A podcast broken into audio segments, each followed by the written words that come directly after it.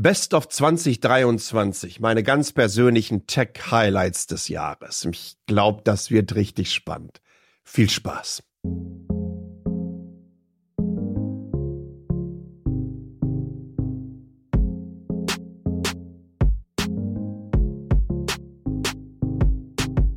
Jo, wo sind denn bitte schön die letzten zwölf Monate geblieben? Es ist so unfassbar.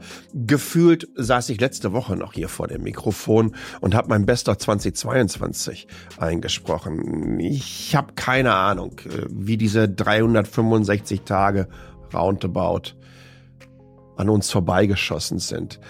Was spannend ist, ist, dass rückblickend die Entwicklung, die 2022 insbesondere zum Ende des Jahres im vierten Quartal losgetreten wurden, das nicht nur das Fundament für 2023 gebildet haben, aber in diesen letzten zwölf Monaten wirklich gezeigt haben, boah, das ist kein Hype, das ist kein Trend. Das ist wirklich etwas, was die Art und Weise, wie wir mit Technologien interagieren, grundlegend verändern wird und zum Teil schon verändert hat. Stichwort verändert hat. In den letzten zwölf Monaten hatte ich die Möglichkeit, Metacheles hauptberuflich zu betreiben. Das heißt, ich konnte mich wirklich hier voll und ganz drauf fokussieren. Und das liegt vor allen Dingen daran, dass ich hier einen Sponsor gefunden habe, der mich durch all diese zwölf Monate begleitet hat. Und das ist die Themis AG aus Lünen. Jetzt mögen mir die einen sagen, für einen YouTube-Algorithmus oder wie auch immer ist es nicht so toll, wenn du direkt mit dem äh, Sponsor startest, weil du sollst ja eigentlich über das Thema, die Leute steigen aus und hast du nicht gesehen. Nein, ohne die ist die Nummer nicht möglich. Und das Allerschönste ist, es passt zusammen oder es kommt zusammen, was zusammengehört. Die kommen aus Lünen, das ist ein Steinwurf von der Stadt entfernt, äh, in der ich aufgewachsen bin, nämlich Waltrop im Kreis Recklinghausen.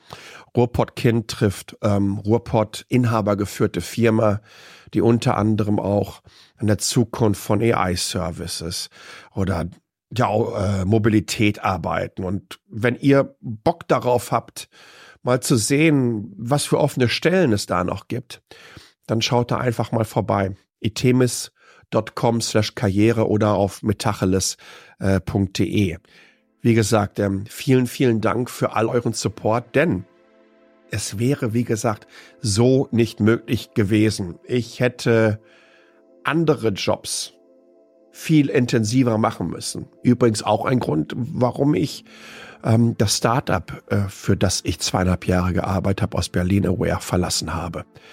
So, jetzt steigen wir aber ein. 2023. Best of Plattform und Protokoll. Ja, Activity Pub und das Fediverse. Im letzten Jahr habe ich schon gesagt, Mastodon und das Fediverse, das wird riesengroß. Beziehungsweise ich habe es in den Ankündigungen, in den Vorhersagen erwähnt. Äh, jetzt ist es soweit. Womit hat das vor allen Dingen zu tun?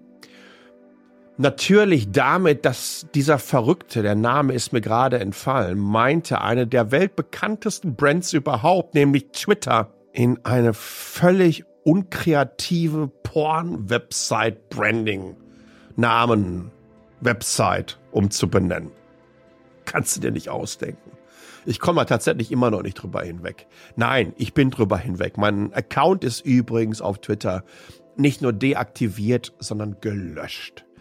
Und ich bin da wirklich sehr, sehr happy drüber, dass ich diesen Stress nicht mehr aussetzen muss. Aber zurück zur Activity Pub und das Fediverse. Vor allen Dingen, als dann im Juli Threads an den Start ging, ein paar Wochen, Monate vorher schon angekündigt, also von Meta, der Twitter-Konkurrent, und die dann sagten, ey, wir setzen auch auf ActivityPub. Wir setzen auch darauf, dass wir dezentralisieren können, dass wir föderieren können. Da war zum ersten Mal der Aufschrei im Fediverse, in den alteingesessenen ActivityPub Services, Instanzen, Userinnen und User erstmal riesengroß. Oh meine Güte, Meta. Die überrollen jetzt hier alles, die übernehmen die ganze Nummer und hast du nicht gesehen. Ähm, ich sehe das übrigens ganz anders. Ich sehe das ähnlich wie Mastodon Gründer und Entwickler Eugen Roschko, der sagte, ähm, es ist ein Proof of Concept für dieses Protokoll.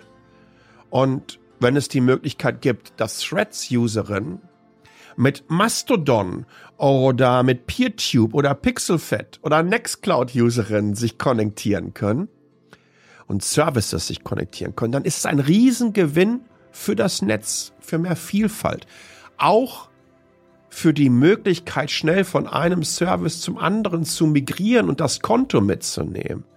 Und ihr wisst, was das für ein Riesenproblem ist. Ne? Versucht doch mal, gibt es überhaupt einen, einen Facebook-Konkurrenten? Ich glaube nicht, aber doch, wie heißt nochmal dieses russische Ding? VK oder so? Keine Ahnung. Versucht doch mal mit eurem Facebook-Account darüber zu switchen. Geht natürlich nicht.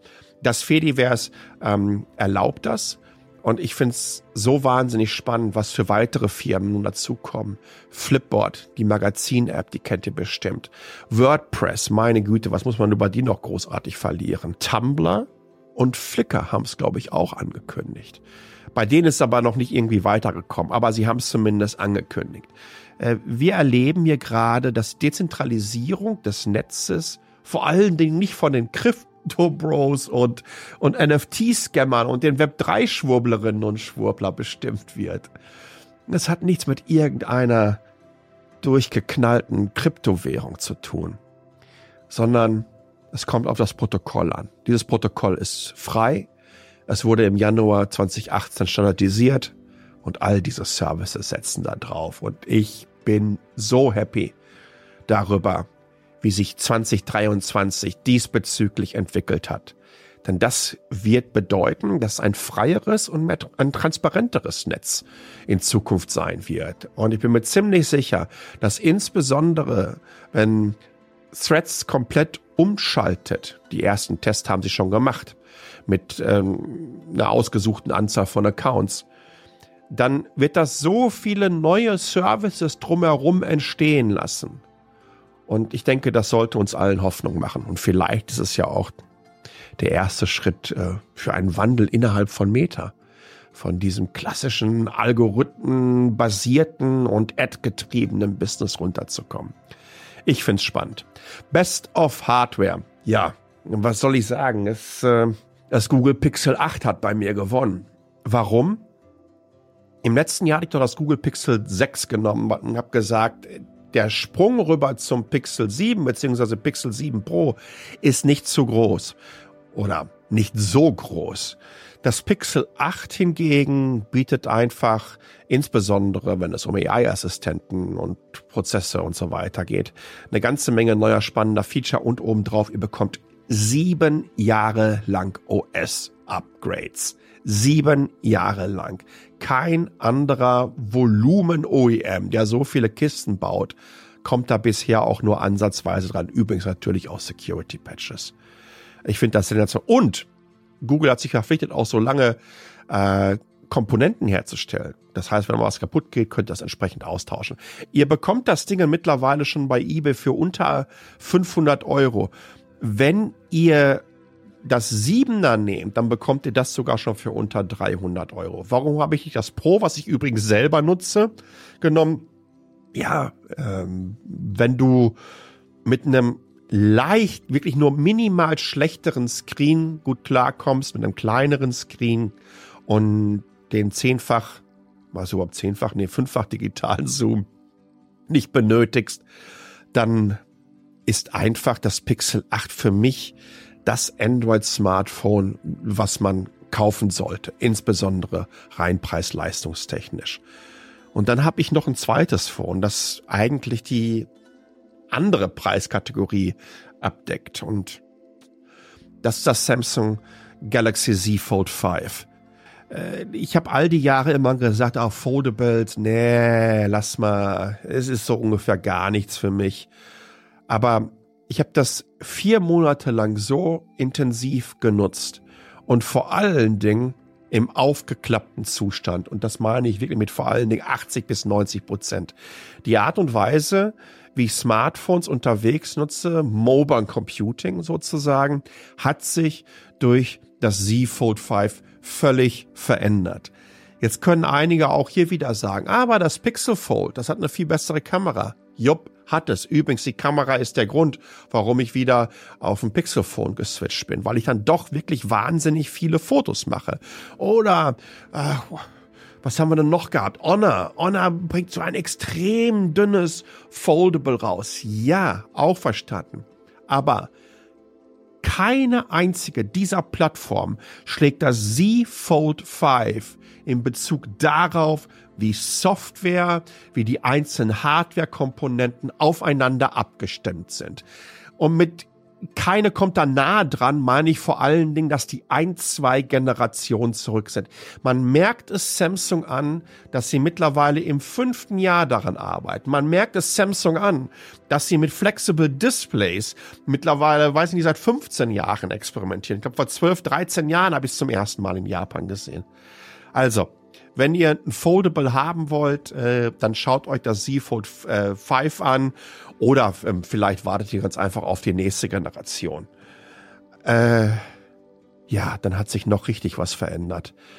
Und zwar habe ich äh, mein M1 MacBook Pro abgegeben und habe mir den 13-Inch das 13-Inch Apple MacBook Air M2 geholt mit 64 GB das wäre schön. 24 Gigabyte RAM, 64 Gigabyte RAM. Halleluja. Im Air. 24 Gigabyte RAM und einer 512er Platte. Warum 512er Platte oder SSD? Ähm, die Einstiegs-SSDs bei Apple sind immer eine ganze Ecke langsamer. Das heißt also, ich würde am ehesten, weiß ich nicht, an einem CPU äh, oder SoC-Ausbau sparen. Da kommen wir übrigens gleich noch zu. Ich, RAM rein, große Platte und ihr seid happy. Das ist mit Abstand der beste Laptop, den ich je in meinem Leben gehabt habe. Wie kompakt er ist, wie leicht er ist, welche Performance er hat, die Akkulaufzeit, tolles Display. Ich habe den dann über drei Monate als Desktop-Ersatz äh, genutzt mit einem Display-Link-Hub, damit ich mehrere Screens dran pappen konnte und war wirklich so unfassbar happy damit. Auch preis-leistungstechnisch glaube ich, dass Apple mit dem 13-Inch MacBook Air M2 wirklich in einer ganz eigenen Kategorie unterwegs ist, wobei man da jetzt natürlich falls ihr euch noch was kaufen wollt in der Richtung, solltet ihr darauf warten, ob da nicht bald ein M3 rauskommt. Und es ist ja mittlerweile auch ein 15-Inch rausgekommen, aber ich bin halt ein Freund von diesen kleinen, kompakten. Ja, und dann irgendwann war es dann nicht mehr mein Desktop-Ersatz, denn der M2 Mac Mini wurde endlich vorgestellt und mit dem M2 Pro. Und hier habe ich schon gerade äh, diese angesprochene Entscheidung getroffen. Ich habe mich nicht für die höchste Ausbaustufe entschieden. Das war dann eine 12, äh, 12 Kern CPU und eine 19 Kern GPU, sondern ich habe 10 beziehungsweise 16 Kerne genommen. Dafür aber die 1 Terabyte SSD und dafür 32 Gigabyte RAM. Das Ding ist so unfassbar schnell. Es ist so, äh, wie kompakt die Möhre ist und was es für ein Rechenknecht ist, im Vergleich zum Beispiel zu dem Core i7 NUC, den ich vor mir sitzen habe, woran ich ähm, diese Videos beziehungsweise Podcasts aufnehme, der dann auch noch eine, eine GTX 1650 als ähm, eGPU dran gepappt bekommen hat und wo ich andauernd die Lüfter höre. Ich habe bei meinem M2 Pro noch nicht einmal die Lüfter gehört. Aber wisst ihr, was auch ein Problem ist? Das M2 MacBook Air ist so gut, dass ich eigentlich die meiste Zeit des Tages am Laptop sitze und nicht mehr rüber zum Desktop gehe. Was ein bisschen schade ist, weil Screens und so weiter, ich habe es euch im Artikel verlinkt. Äh, ich habe ja schön Platz und es macht auch Spaß, an diesem Schreibtisch zu arbeiten. Aber für den Preis, wie gesagt, die Performance in dem kompakten Formfaktor meine Güte, was ist das eine Kiste? Äh, übrigens, ich habe tatsächlich auch mal über M3 nachgedacht, aber ich glaube, dass gerade der M3, auch wenn er auf ein neues Fertigungsverfahren umgeswitcht ist, gerade der M3 Pro nicht ganz so mein Ding ist. Ich halte wahrscheinlich mindestens noch bis zum M4 aus oder vielleicht auch sogar noch zum M5. So, Jetzt geht es in Richtung Variables, ihr Lieben. Am Zeigefinger meiner linken Hand ist der Ringcon Smart Ring. Warum nutze ich jetzt einen Smart Ring? Ich habe zum allerersten Mal, ich glaube so vor anderthalb Jahren, das beim Bernhard Hinsken, äh, ein Freund aus dem Ruhrgebiet, äh, gesehen. Die hatte so einen Ura-Ring. Und dann habe ich gefragt, was kostet denn sowas? Aber 300 Euro, 350 Euro. Und du musstest obendrauf auch noch eine monatliche Gebühr bezahlen, dass all deine Vitalfunktionen wunderbar hübsch dargestellt wurden innerhalb einer App. Und ich denke, what the fuck? Ich, mir geht das ja schon auf den Sack, dass wir kontinuierlich für Software monatlich beziehungsweise jährlich bezahlen müssen. Oder ähm, dass Automobilhersteller auf die sensationelle Idee kommen, Sitzheizung oder so weiter äh, per Abo auf den Markt zu schmeißen. Aber jetzt für so einen Ring, ja, der auf ein simples Widget deine Schritte und Herzfrequenz und wie lange du geschlafen hast draufpackt. Nee, und dann kam halt Ringcon ins Spiel. Die haben eine Kickstarter-Kampagne gemacht. Äh, ich habe damals zugeschlagen für, weiß nicht, 220 Euro oder so umgerechnet, weil ich einer der ersten war. Hat so sechs bis sieben Tage Akkulaufzeit und macht all das, wofür ich eine Smartwatch zuvor genutzt habe. Und sieht in meinen Augen noch eine ganze Ecke besser aus. Tja, und das bedeutet ebenso, dass am Handgelenk mehr Platz ist, denn da hing ja nicht mehr die Smartwatch. Und deswegen habe ich an meinem Handgelenk immer Uhren. Aber Uhren habe ich sowieso immer schon gehabt und mir eigentlich fast jedes Jahr sogar äh, eine neue Uhr gekauft und mich selber damit beschenkt. Im zurückliegenden Jahr war das die Tudor Black Bay Heritage. Und zwar die 2021er Ausgabe. Äh, es gibt schon neue. In diesem Jahr eine neue rausgekommen. Ich habe diese hier auch gebraucht und ungetragen gekauft. Von daher wirklich eine ganze Ecke günstiger. Ich glaube, ich habe mehr als ein Drittel weniger gezahlt, als was sie neu kostet. Hab immer schon ein Auge auf diese Uhr gehabt. Ich bin wirklich ein absoluter ja, manuelle oder mechanische Uhrenfanatiker. Aber ich mochte dieses Burgunderrot und passend zu dem Burgunderrot habe ich dann auch noch ein entsprechendes Armband hier zu Hause gehabt. Jeden Tag, wenn ich die umhabe und drauf schaue, freue ich mich. Ganz ehrlich. Ich mag es einfach, auf so schicke Uhren zu gucken und stelle mir dabei immer vor, mit welcher Finesse und mit welchem manuellen Arbeitseinsatz diese Dinger gebaut werden und was das für was das für Künstler sind, die sowas machen. Für mich sind ja mechanische Uhren analoger Tech-Porn in jeglicher Form.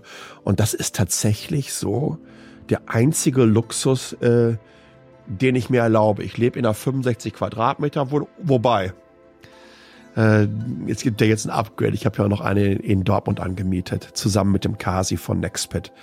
Und äh, habe kein Auto, habe keine Kinder, Dafür habe ich halt ein paar mehr Uhren. So, mein Lieblingsgadget des Jahres. Das habe ich sogar hier irgendwo rumfliegen gehabt. Verdammt nochmal.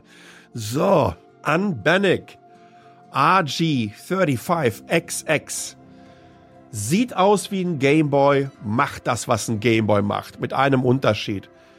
Da sind so roundabout 35, äh, ja, 35 hat der im Namen drin stehen, die 35 Spiele, auch nicht äh, 3500. 5000 Spiele sind da drauf. Die ganzen Super Nintendo, NES, Sega, äh, Master System, Mega Drive, ähm, Neo Geo, all die ganzen Klassiker sind da drauf, hat ein schickes IPS-Display und das aller, aller tollste ist, kostet gerade mal so zwischen 50 und 60 Euro. Was spielt da im Moment drauf? Street Fighter 2, und äh, versuche immer noch so, kennt ihr noch diese ganzen Tastenkombinationen? Ah, Jugend! das ist, dass man solche scheiß Samples sich auch noch merken kann. Und äh, es macht so tierisch Spaß. Zelda zocke ich da gerade wieder drauf. R-Type, die äh, Neo Geo Variante. Ähm, es ist wirklich sensationell. Wer sich denkt, 5000 Spiele, wie finde ich das? Da ist eine Suche drin, dann könnt ihr das in eine Favoriten packen. Hat so zwischen zwei und drei Stunden Akkulaufzeit, schönes Farbdisplay. Ähm, war so ein Zufallsfund. Und dann habe ich äh, einen Testbericht gesehen auf YouTube und gesagt, oh komm, den, den bestellst du dir jetzt mal. Und ich liebe es. Unbannock RG35XX. Sensationell. Bei Best of the Rest zu Hardware, ähm, die Highlights von 2022 haben sich da nicht großartig verändert. Meine Lieblingstastatur ist immer noch von Logitech, die MX, die Key MX. Äh, genauso wie die MX3-Maus meine Lieblingsmaus ist. Insbesondere, weil ich die sowohl am Gaming-PC wie auch am Mac Mini nutze und ich mit einem Klick umschalten kann zwischen den beiden äh, Kisten. Ich nutze nach wie vor immer noch das sensationelle Stream Deck von Elgato, die mir übrigens auch gerade eben deren neuen Teleprompter geschickt haben. Den habe ich aber noch nicht aufgebaut, den kann ich noch nicht testen wenn ich mir die Testberichte bisher anschaue und ich weiß, wie diese Elgato-Produkte von mir genutzt werden, bin ich mir ziemlich sicher, dass ihr auch in zwölf Monaten von dem nochmal hören wird. Also, es hat sich nicht viel geändert techmäßig. Es sind zum Teil gleiche Brands. Hier und da habe ich aber ein paar kleine Upgrades äh, mir gegönnt. Und ja, man muss dazu sagen, dass jetzt mit dem äh, M2 Pro Mac Mini ich zum allerersten Mal wieder ein Apple Desktop PC seit ich hatte die erste Generation des Mac Minis, aber den habe ich meiner Mutter geschenkt. Aber meinen letzten Desktop, oh mein Gott, mindestens 25, 26 Jahre her. So in der Richtung. Und ich bin so happy damit. Kommen wir zum nächsten Themenschwerpunkt. Mobilität. Ich habe kein Auto des Jahres für euch. Tech Lounge Podcast haben wir uns darüber unterhalten, dass der Volvo EX30 ähm, von Don und mir der EV des Jahres ist. Und das ist auch so. Weil für den Preis, die Features und die Leistung und die Volvo-Qualität, ähm, ja, äh, Hut ab. Da ist im Moment noch nichts Vergleichbares auf dem Markt. Ich mache aber ein etwas anderes Fass auf und gucke schon ein bisschen voraus. Basierend auf dem, was ich unter anderem während der IAA gesehen habe, und da spreche ich vor allen Dingen Mercedes-Benz Concept CLA Class an. Da spreche ich ähm, den, das GTI-Konzept äh, von VW an und ich spreche äh, BMW äh, Vision neue Klasse an. Das sind alles Plattformen, die innerhalb der nächsten zwei bis drei Jahre, vielleicht sogar eher, auf den Markt kommen werden. Und ich bin fest davon überzeugt, dass die jeweils die Kategorie, in der sie aufschlagen werden, neu definieren. Ich bin davon überzeugt, dass das, ähm, dass der neue CLA, der elektrische vom Mercedes-Benz, das der sensationellste EV in dieser Klasse sein wird. Genauso wie sich ein VW ähm, ID2 oder ID2 verkaufen wird wie die warmen Semmel und insbesondere natürlich auch ein GTI, wenn wir davon ausgehen, dass wir hier irgendwie bei der 25.000 Euro Klasse starten werden, GTI niedrige 30.000 Euro. Und dass die neue Klasse von BMW, wenn ich mir das Design anschaue und mir sage, boah, Mann, ey, euch hätte ich es am wenigsten zugetraut, dass ihr nochmal designtechnisch die Kurve bekommt und euch auf eure Wurzeln besinnt. Und das sind unter anderem so Kisten, wo ich sagen würde, wenn das so in die Nähe von diesem Konzept kommt, was ihr da gezeigt habt, BMW, übrigens an, äh, zu CS Anfang 2023 zum ersten Mal, dann geht das schon so in Richtung Klassiker wie 02er oder wie ein E30. Ja. Also in den habe ich mich wirklich richtig verguckt. Aber ansonsten mal weg von Autos, wenn wir Mobilität definieren. Ich halte 2023 für das Jahr des Rades. Jo, mache ich wirklich. Woran mache ich das fest?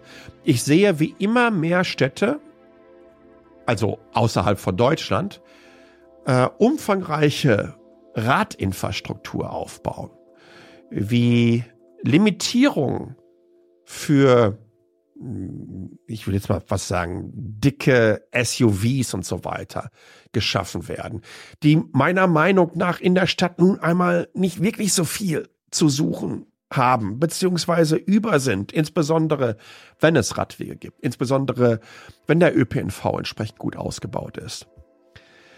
Äh, dann muss ich ganz klar sagen, dass wenn ihr euch Städte, Kopenhagen und Amsterdam und Co., äh, Utrecht und wie sie alle heißen, äh, da kennen wir diese Entwicklung schon. Aber wenn ich zum Beispiel sehe, was in Paris insbesondere seit Corona passiert ist, äh, wie gesagt wird, wir investieren X in neue Radinfrastruktur, dann glaube ich, dass diese Städte ein fundamentaler Treiber auch für andere europäische Metropolen werden. Und ich glaube, das können sie. Wenn ihr euch dann noch anschaut, was zum Beispiel hier in Taipei, wo ich ja lebe, passiert ist, dass ehemals zehnspurige Straßen, Hauptverkehrsadern, also vier für Autos auf jeder Seite und äh, eine doppelte äh, Busspur oder BRT-Line in der Mitte. Die haben sich dann gesagt, ey, wir machen rechts und links eine Spur weg. Bürgersteig breiter, überall Radwege hingeflanscht. Mittlerweile haben wir, ich glaube, weit über vier Millionen monatliche Rentals von dem U-Bike-System, also das Radsystem, was es hier in Taipei gibt. Ich sehe überall äh, Fahrradständer und auf einmal stehen da Räder drin. Ich sehe kontinuierlich ähm, neue Fahrradstores hier aufmachen. Und als ich mir dann gesagt habe, du möchtest doch mal noch mal um die Insel radeln, aber da brauchst du natürlich ein E-Bike für, weil es ist hier auch ordentlich gebirgig. Und dann habe ich versucht mal so eine kleine Marktanalyse zu machen. Was ist denn überhaupt so für mich da am Start? Und bin fast erschlagen worden von der schieren Anzahl unterschiedlichster E-Bike Modelle, Kategorien, Formate, Plattformen, nennt es wie ihr wollt. Preiskategorien natürlich genauso. Also Wahnsinn. Als ich das letzte Mal guckte, das war so vor zwei, drei Jahren, gab es das noch nicht. Und von daher glaube ich, kein anderer Mobilitätssektor ist so gewachsen wie das Rad. Und in diesem Sinne, Ehre, wem Ehre gebührt. Ja, und Ehre gebührt vor allen Dingen den Disruptoren des Jahres. Da muss ich vor allen Dingen Nvidia nennen. Nvidia mit dem H100 äh, Tensor Core GPU, beziehungsweise ohne dieses Stückchen Hardware wäre all das, was wir in der Generative AI-Entwicklung in den letzten anderthalb Jahren erlebt haben, so nicht möglich gewesen. Nvidia hat sehr, sehr, sehr früh diese Entwicklung erkannt Produktportfolio darauf ausgerichtet, in diese Richtung hinein entwickelt und in einer gewissen Art und Weise war natürlich auch Automotive ein Treiber. Wenn ihr euch anschaut, wann die ersten Nvidia Drive Plattformen rausgekommen sind, wie sie da mit Machine Learning gearbeitet haben und wie sie das dann entsprechend weiterentwickelt haben. Aber das genau zu begreifen und zu sehen, was da auf uns zurollen wird, da gehört eine ganze Menge Fingerspitzengefühl zu. Übrigens auch äh, für die Leute, die schon vor fünf oder sechs Jahren Nvidia-Aktien gekauft haben. Ich gehörte leider nicht zu den Glücklichen. Ich habe es irgendwie vor anderthalb Jahren gemacht, was eigentlich auch noch okay war. Achtung, kein Finanztipp oder so hier. Äh, aber wie die durch die Decke gegangen sind, Hut ab und gefühlt bestimmen sie zu, weiß ich nicht, 90 Prozent den Markt möchtest du heute dein Large Language Model trainieren, dann kaufst du halt bei Nvidia ein. Und dann kommen wir gleich direkt zu, zur nächsten Company, die ordentlich bei Nvidia eingekauft hat. Ja, das ist natürlich OpenAI. Die ein ganz wildes Jahr hinter sich haben. Denkt nochmal drüber nach, als dann der CEO rausgeschmissen wurde. Dann sollte er von Microsoft eingekauft werden. Dann eine Woche später war er wieder am Start. Aber was OpenAI in diesem Jahr mit ChatGPT und jetzt mittlerweile mit DALL-E gemacht haben, das sind wirklich hier die, die, die Poster-Childs oder der Posterboy der Generative AI-Revolution. Und wenn ihr euch überlegt, dass so wie wir es im Moment nutzen, falls ihr es nutzt, wir, ich schreibe es im Artikel, uns immer noch in den Pampers-Jahren befinden, wenn wir das mal mit MP3 und mit Musik im Netz vergleichen, habe ich das im letzten Jahr die Napster-Jahre genannt mit AI. Was da noch auf uns zukommen wird in den nächsten zwölf Monaten. Und wenn ich mir anschaue, wie steil meine Lernkurve der letzten zwölf Monate war, meine Fresse, nee. Was ist denn da alles passiert? Übrigens, wenn ihr ChatGPT Plus habt, ich verlinke euch im Artikel äh, einen Bot, den ich gebaut habe, da drin nennt sich Filmsee, weil ich über die Feiertage immer so genervt war, dass mir Netflix und Co. immer den gleichen Scheiß angezeigt haben. Da könnt ihr einfach sagen, welches Genre ihr mögt, äh, welchen Film ihr mögt oder in welcher Stimmung ihr seid. Und dieser Filmsee-Bot wird euch dann fünf ähnliche Filme oder passende Filme vorschlagen, inklusive einem eigenen Filmsy-Rating, was den Durchschnitt von IMDb, Google und Rotten Tomato äh, Ratings angibt, äh, eine Beschreibung des Films, ähm, die Top-Schauspieler, welches Genre es ist, welches Rating es bekommen hat. Ihr könnt euch dann Trailer anzeigen auf YouTube, äh, anzeigen lassen und ihr könnt euch auch noch anzeigen lassen, auf welchen Plattformen es gestreamt wird. Und das habe ich von, von einer Woche oder so mal gebaut gehabt. Das könnt ihr ausprobieren. Und das ist ja das Irre. Wir werden, viele haben gesagt, das ist der iPhone-Moment äh, für AI. Spannend wird es, wenn im nächsten Jahr der Plattform, äh, der Plattformökonomie-Moment äh, auf Generative AI zukommt. Nämlich dann, wenn OpenAI oder ChatGPT für diese Bots einen Store aufmachen wird. Deswegen experimentiere ich da schon ein bisschen mit rum. Tech-Film des Jahres, ganz klar Blackberry. Warum Blackberry? Ey, ich war so ein Blackberry-Süchtel. Und wenn ihr euch diesen Film anschaut, der wirklich insbesondere im deutschsprachigen Raum eigentlich so gar nicht auf dem Schirm war. Ich habe euch den Trailer auch wieder entsprechend verlinkt. Ähm, dann könnt ihr das so ein bisschen nachvollziehen. Die Art und Weise, wie wir Messaging, wie wir E-Mailing, das alles mobil betreiben, das ist BlackBerry. Ja, man kann sagen, das hat der Nikola Tesla ähm, 1909 hatte der mal äh, im, im US-Magazin Popular Science einen Artikel geschrieben, wo er beschrieben hat, in Zukunft wird ein Geschäftsmann aus London, der in den USA unterwegs ist, ein Gerät in den Händen halten, was so groß ist wie seine Handfläche und er wird da drauf direkt die Texte lesen können, die aus seinem Büro in London kommen. Der Bursche hat ganz einfach Smartphones und Mobile Messaging erfunden, zumindest erdacht visionär. BlackBerry hat es umgesetzt. Irre Company, tolle Schauspieler, wunderbare Charaktere, äh, mit denen man sich auch wirklich identifizieren kann und klassische vom Tellerwäscher zur Millionär-Story inklusive No Happy End. Aber schaut euch den Trailer an, ist entsprechend verlinkt. Tech-Doku des Jahres mit riesigen Abstand, mit riesigen Abstand an The Verge, die auch inzwischen für mich ist es noch ein Blog? Ich weiß es gar nicht. Ähm, beste Tech-Webseite äh, überhaupt. Auch, das ist schwierig. Die Frage ist ja immer, was möchtest du lesen? Ja, möchte, hast du, hast du, hast du Bock auf Hardcore Hardware, Specs, Deep Dive? Gehst du rüber nach Anantech? Hast du Bock auf Big Picture, aber mit genug Hardware und Technologie-Expertise um beides richtig zusammenzubringen, gehst du rüber nach Ars Technica.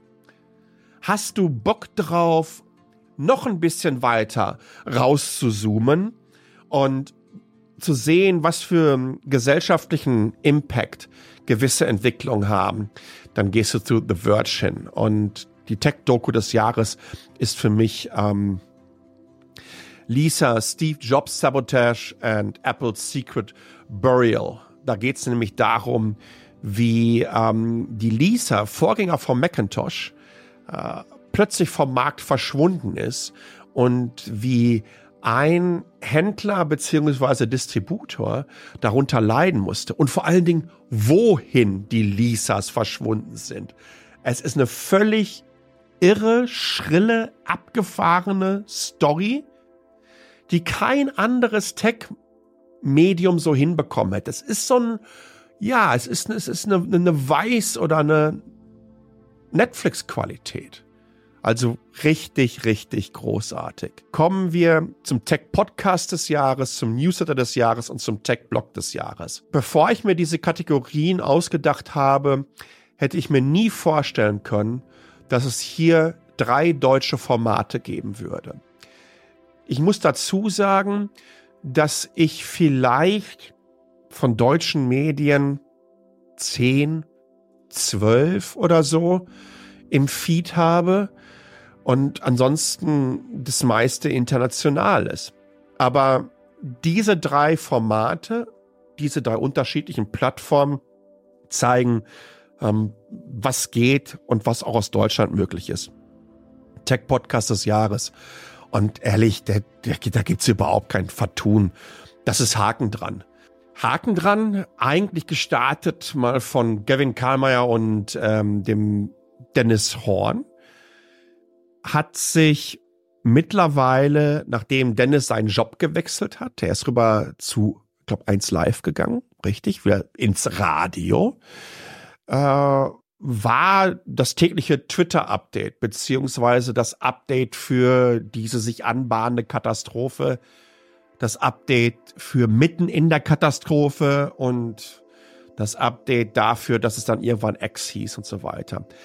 Äh, mittlerweile macht's Gavin alleine und holt sich zu jeder Sendung äh, noch einen Gast mit rein und hat es eigentlich jetzt in Richtung Social Media Talkshow hinein entwickelt die komplette erste Staffel, sich jeden Tag hinzusetzen, um über aktuelle Entwicklungen zu sprechen, jeden Tag sich die Mühe zu machen, das auch entsprechend dann über die verschiedensten Plattformen auszuspielen, über Social zu sagen, was passiert ist.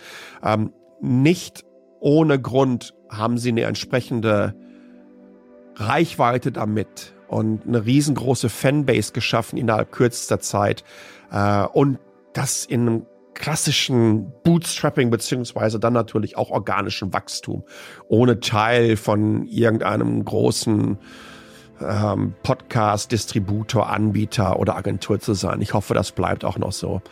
Äh, ihr wollt das hören. Es ist wirklich richtig, richtig gut. Newsletter des Jahres ist für mich Geld für die Welt von Maurice Höfgen. Der haut für mich nicht nur den smartesten Wirtschafts- und Finanznewsletter heraus, sondern der ist gerade mal 27 Jahre alt und ich kannte ihn halt vorher noch nicht, aber in den letzten zwölf Monaten für mich persönlich die Entdeckung des Jahres. Er ist Autor, Speaker, wissenschaftlicher Mitarbeiter im Bundestag und, und hat auch noch gefühlt jedes Jahr ein Buch geschrieben. Er verdient wirklich jeden Cent, jede zusätzliche Reichweite seines Erfolges durch dieses irre Pensum und die messerscharfen Analysen. Geld für die Welt kann ich euch wirklich allen nur ans Herz legen. Tech-Block des Jahres, alter Bekannter. Es ist Stadt Bremerhaven. Kaschis Block. Jetzt werden viele sagen, oh, Alter, was ist da dran neu? Um, das Ding wird jetzt fast 20 Jahre alt. Und es gibt kein anderes Medium, kein anderes Tech-Medium in Deutschland, was so schnell und in der Frequenz berichtet wie Kashi und sein Team. Kein anderes. Alle anderen kommen durch die Bank weg nach dem Kashi. Und das meine ich inklusive ein Heise, inklusive Computerbase, inklusive Golem, äh, inklusive Notebook Check und wie sie alle heißen. Kashi hat die News und wenn ihr News wollt, als erster. Weil er den ganzen Tag vor der Kiste hockt, den ganzen Tag in einer Tour die Feeds abklappert und das in so einer wahnsinnig schnellen Geschwindigkeit umsetzt. Das mögen dann nicht unbedingt immer die komplexesten Newsbits sein, aber Übrigens auch im Gegenteil zu vielen, vielen anderen. Damit meine ich übrigens jetzt nicht die, äh, die Tech-Plattform, die ich nenne. Linkt der Kasche immer schön raus auf die Originalquelle. Da könnt ihr euch ja den Rest geben. Also wirklich der Erfolg, wie das gewachsen ist, sowas von verdient. Und wenn ihr euch anschaut, wie, wie auch über das Wochenende, durch die Feiertage, da durchgeblockt wird. Halleluja. Hut ab, Hut ab, Cachet. Ganz großes Kino. Medien des Jahres. Ja.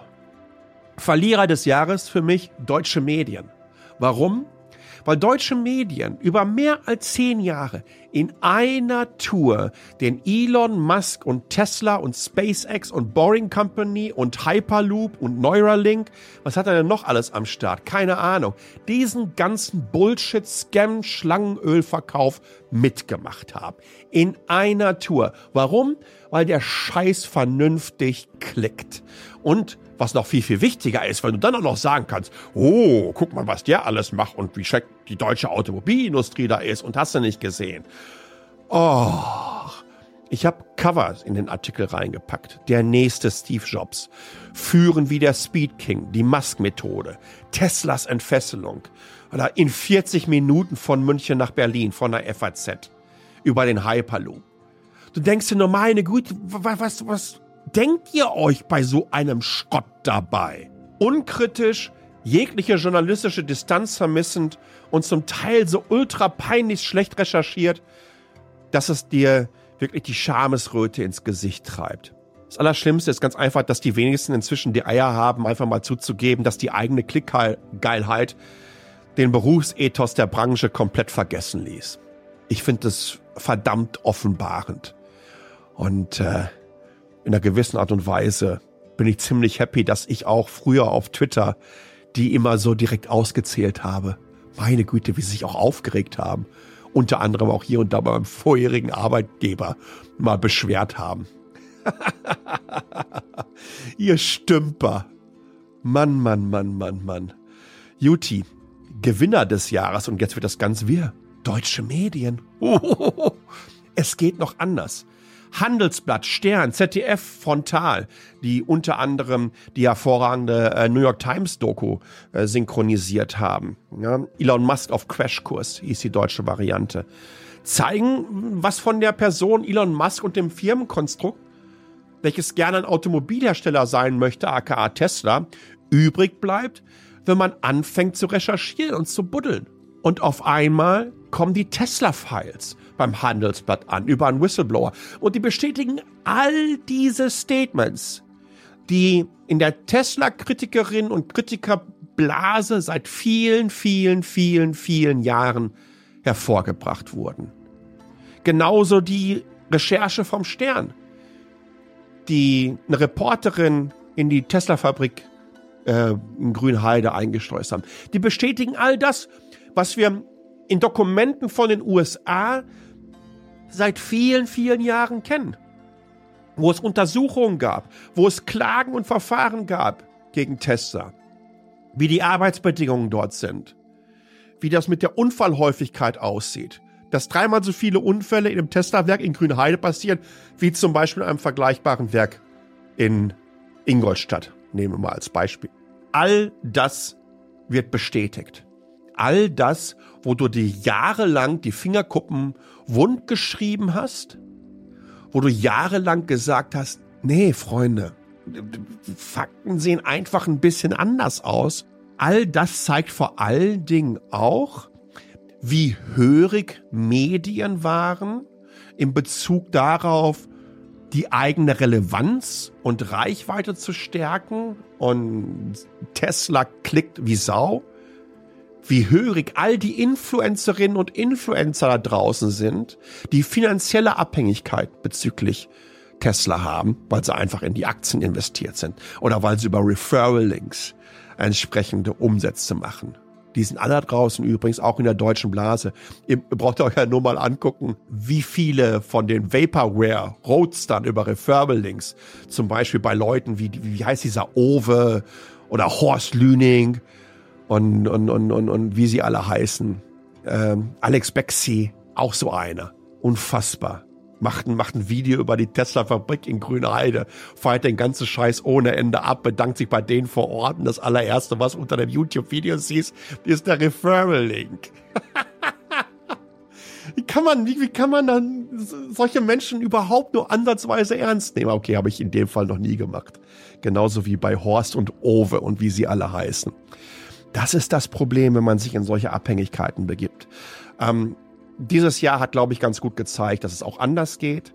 Dieses Jahr hat sehr, sehr gut gezeigt, dass deutsche Medien es schaffen, mit ihren investigativen Recherchen, mit ihren investigativen Formaten und Artikeln weltweit für Schlagzeilen zu sorgen. Und glaubt mir, diese Tesla-Files, genauso wie diese Unfälle in den Tesla-Fabriken etc. pp., die werden im Kontext der weit über 1700 Verfahren, ähm, die anhängig sind, sagt man das eigentlich so, den jeweiligen Anklägerinnen und Anklägern ähm, noch richtig viel Material liefern. Metacheles Ausgabe des Jahres, damit machen wir fast schon den Einkehrschwung, aber in China Fakten zur Energiewende.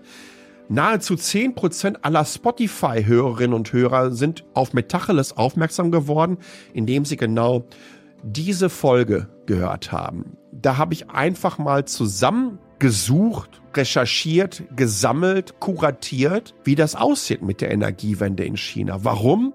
Weil es mir so auf den Sack geht, in einer Tour zu hören, ja, aber wir sind doch nur für zweieinhalb Prozent oder zwei Prozent der globalen CO2-Emissionen zuständig und in China bauen sie all diese Kohlekraftwerke. Da hilft es dann ganz einfach mal, dem mit Fakten zu begegnen und unter anderem festzustellen, dass dieses Land, was natürlich auch aufgrund der Einwohnerzahl den fettesten Impact weltweit bezüglich der Emissionen hat, wie dieses Land aber diese Energiewende vorantreibt und was sie da alles bauen, wie sie komplette Wertschöpfungsketten beherrschen, wie sie Solar- und Windenergie vom Sourcing der Materialien, vom Mining bis über die Zwischenschritte der Verarbeitung zum finalen Produkt einfach komplett Wolle genommen haben, was alles andere als angenehm ist für die Abhängigkeiten der westlichen Welt.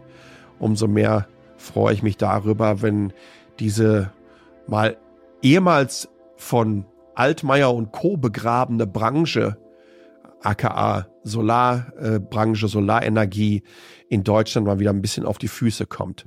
Also, aber in Schatten, äh, aber in Schatten ist schön. Aber in China, Fakten zur Energiewende, war mit großem Abstand ähm, die erfolgreichste Folge mit Tacheles in diesem Jahr weit über 20.000 äh, Downloads und habe ich mich wirklich sehr, sehr drüber gefreut, insbesondere auch, wie viele das dann entsprechend äh, abonniert haben darüber. Ja, äh, im März feiern wir Zweijähriges und eines äh, muss ich vielleicht noch sagen. Es gibt die Möglichkeit, Metacheles auch direkt zu unterstützen. Äh, das, obwohl ich inzwischen alle Artikel auch aus der Paywall herausgenommen habe. Inzwischen machen das 60 Abonnentinnen und Abonnenten bei Metacheles, die entweder monatlich oder jährlich bereit sind, dafür zu zahlen. Ich habe mal gesagt, dass ich ein Drittel dieser Umsätze in Wiederaufforstung hineinpacken werde. Es ist eher 50 Prozent geworden. Und darüber habe ich immer wieder berichtet, wie sich das entwickelt hat. Auch das ist verlinkt. Mittlerweile haben wir anderthalb Fußballfelder weltweit mit äh, Bäumen, mit, mit, mit, mit Obstbäumen übrigens auch, aber genauso mit Bäumen, die vor Korrosion schützen. Korrosion ist es nicht, es ist Erosion. So.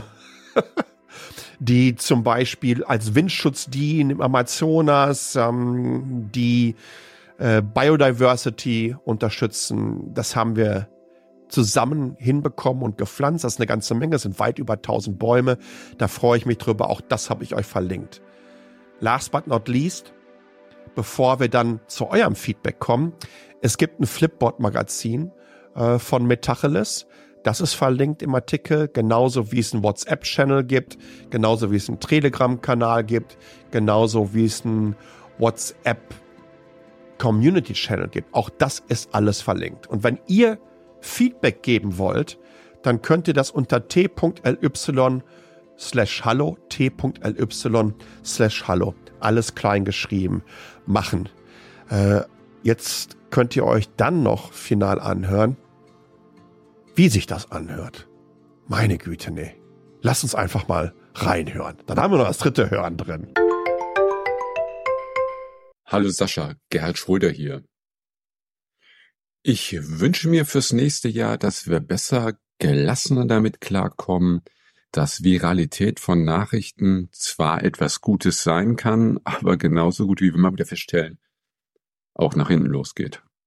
Und ähm, nun zeigen ja gerade aktuelle Entwicklungen von neuen Plattformen, die Hashtags und ähnliches äh, nicht unterstützen wollen, Stichwort Spamvermeidung, dass wir vielleicht da unseren Anspruch, den wir in den letzten Jahren für uns entwickelt haben, dass der vielleicht auch irgendwie doch nicht in die richtige Richtung geht und äh, ja, wie Thomas Riedel mal in einem Post vor kurzem geschrieben hat, dass gutes Community Management einfach eine Sache ist, die man nicht einfach irgendeinem Algorithmus übergeben kann, sondern es um die Kommunikation von Menschen mit Menschen geht. Und sonst gibt's den Newsletter.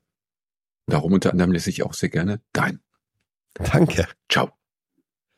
Ja, vielen, vielen Dank, Gerhard. Ähm, ich weiß, was du meinst äh, und bin bei dir dass diese Viralität nicht unbedingt immer ein Vorteil ist.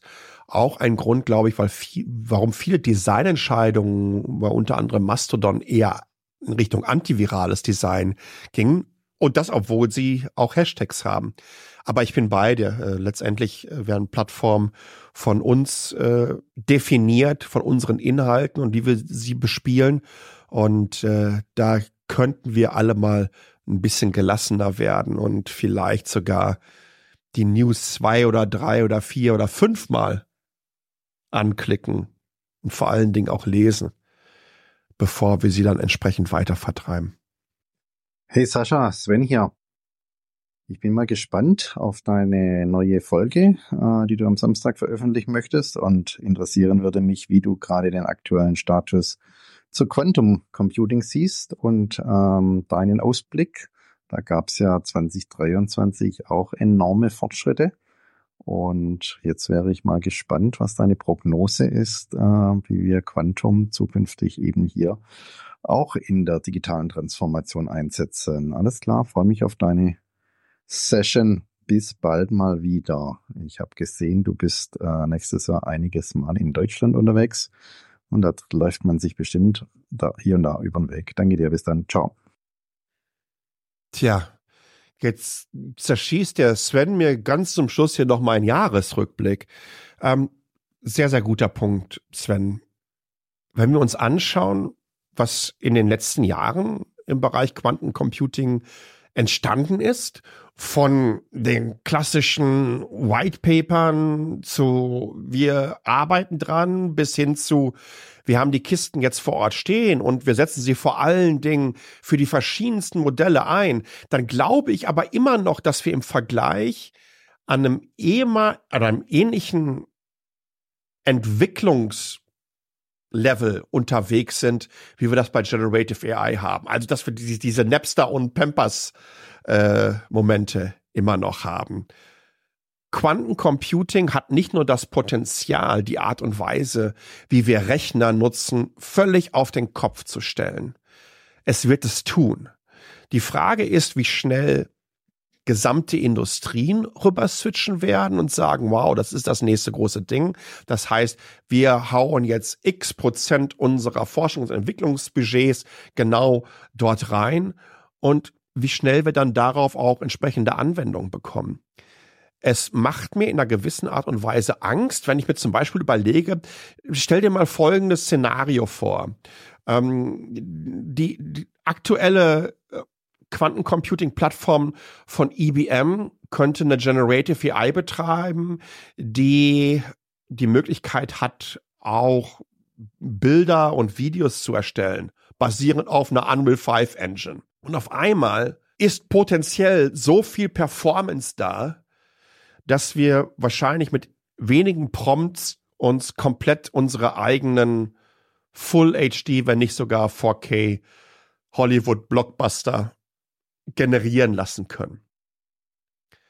Das dauert natürlich noch, das alles zusammenzubringen, aber uns das einfach zu überlegen. was das für ein Performance-Schub ist. Weil wir sind jetzt bei Midjourney und Co. gerade unterwegs, dass wir Einzelbilder so hinbekommen und da warten wir zwei, drei Minuten drauf. Ja. Wenn du eine Möglichkeit hast, in Zukunft das fotorealistisch in Full HD oder 4K so dynamisch auch vielleicht sogar hinzubekommen, dann könnten Quantencomputer, jetzt spinne ich komplett rum, vielleicht sogar die Grundlage für die zukünftigen Holodecks bieten. So, da können wir jetzt mal alle ein bisschen rumknuspern. Äh, nochmal, ich finde sensationell, die Entwicklung. Guten Morgen, Sascha. Hier ist der Olli. Liebe Grüße aus NRW. Ähm, Tech-Highlight des Jahres ist für mich unsere PS5. Warum? Äh, Apple TV lief bei uns ja auf dem Fernseher nicht, was definitiv daran lag, dass der Fernseher nicht hoch, auflösen konnte. Super Versprecher. und äh, mit der PS5 gibt's jetzt Apple TV vom Feinsten und Netflix kann sich das Trost an die Backe nageln. In dem Sinne, tschüss. Großartig. Äh, Olli, äh, schöne Grüße. Du dürftest so ziemlich die teuerste Set-Top-Box überhaupt haben. Aber ey, das ist ja mal ein Workaround, ne? Halleluja. Äh, Konsolen habe ich auch dieses Jahr überhaupt nicht gehabt, mal abgesehen äh, von dem Handheld, was ich gezeigt habe. Aber die PS5 steht tatsächlich bei mir ganz oben auf der Wunschliste. Aber da warte ich noch drauf, ja, ich warte tatsächlich noch zwei Jahre. Dann ist die äh, Wohnung in, in Kuala Lumpur fertig und dann werde ich da mit meinem Racing Rig und so weiter einen Raum entsprechend ausstatten. Bis dahin brauche ich ehrlich gesagt keine Konsole, aber ich finde es großartig und schön, dass eine Konsole es geschafft hat. Ich bin gespannt, was ihr davon haltet, äh, was ihr noch zu sagen, zu erzählen habt und mitzuteilen habt in der Richtung, was sind eure Highlights des Jahres, t.ly slash hallo, t.ly slash hallo und last but not least bleibt mir nur eines zu sagen. Vielen, vielen, vielen, vielen Dank. Ähm, das ist immer so einfach gesagt, ja. Ähm, ich weiß, dass es auch eine ganze Menge äh, bei der Creator-Ökonomie damit zu tun haben, dass einfach entsprechende Followerinnen und Follower für diese Formate bezahlen und müssen und sie entsprechend so diese Umsätze generieren können. Gott sei Dank ist das bei Metacheles ein bisschen anders, dank des Sponsors. Aber der kommt natürlich auch hier auf so eine Plattform, weil er sieht, wie viele Menschen ich damit erreichen kann. Also, ohne euch ist es nicht möglich. Aber auch ohne eure Kritik und euer Feedback ist all das nicht möglich. Und das ist wichtig für mich. Wir müssen nicht immer einer Meinung sein. Aber ich glaube, wichtig ist, dass wir in einen respektvollen Diskurs gehen, dass wir die unterschiedlichen Positionen faktenbasiert und respektvoll dem Gegenüber darlegen, weil dann hat man genau die Diskussion, die so wichtig sind, um zusammen weiterzukommen. Wir müssen uns nicht darauf einigen, ja, aber zu verstehen, aus welcher Ecke der oder die uns gegenüber sitzen, kommen und vielleicht auch, wie deren Perspektive und Sichtweise entstanden ist. Das ist so wichtig, anstatt kontinuierlich aneinander vorbeizureden. Das habe ich mit euch nicht nur in den letzten zwölf Monaten immer und immer wieder erlebt. Und ich hoffe, dass wir das auch in den nächsten zwölf Monaten wieder hinbekommen. Und jetzt wünsche ich euch vor allen Dingen euch ein, ja, ein frohes Neues. Wenn ihr euch das jetzt im Januar anhört, dann ist es natürlich ein bisschen dumm gelaufen. Aber eins vor allen Dingen, dass das nächste Jahr ein bisschen friedlicher ist und dass ihr vor allen Dingen gesund bleibt. Bis zum nächsten Mal und ciao.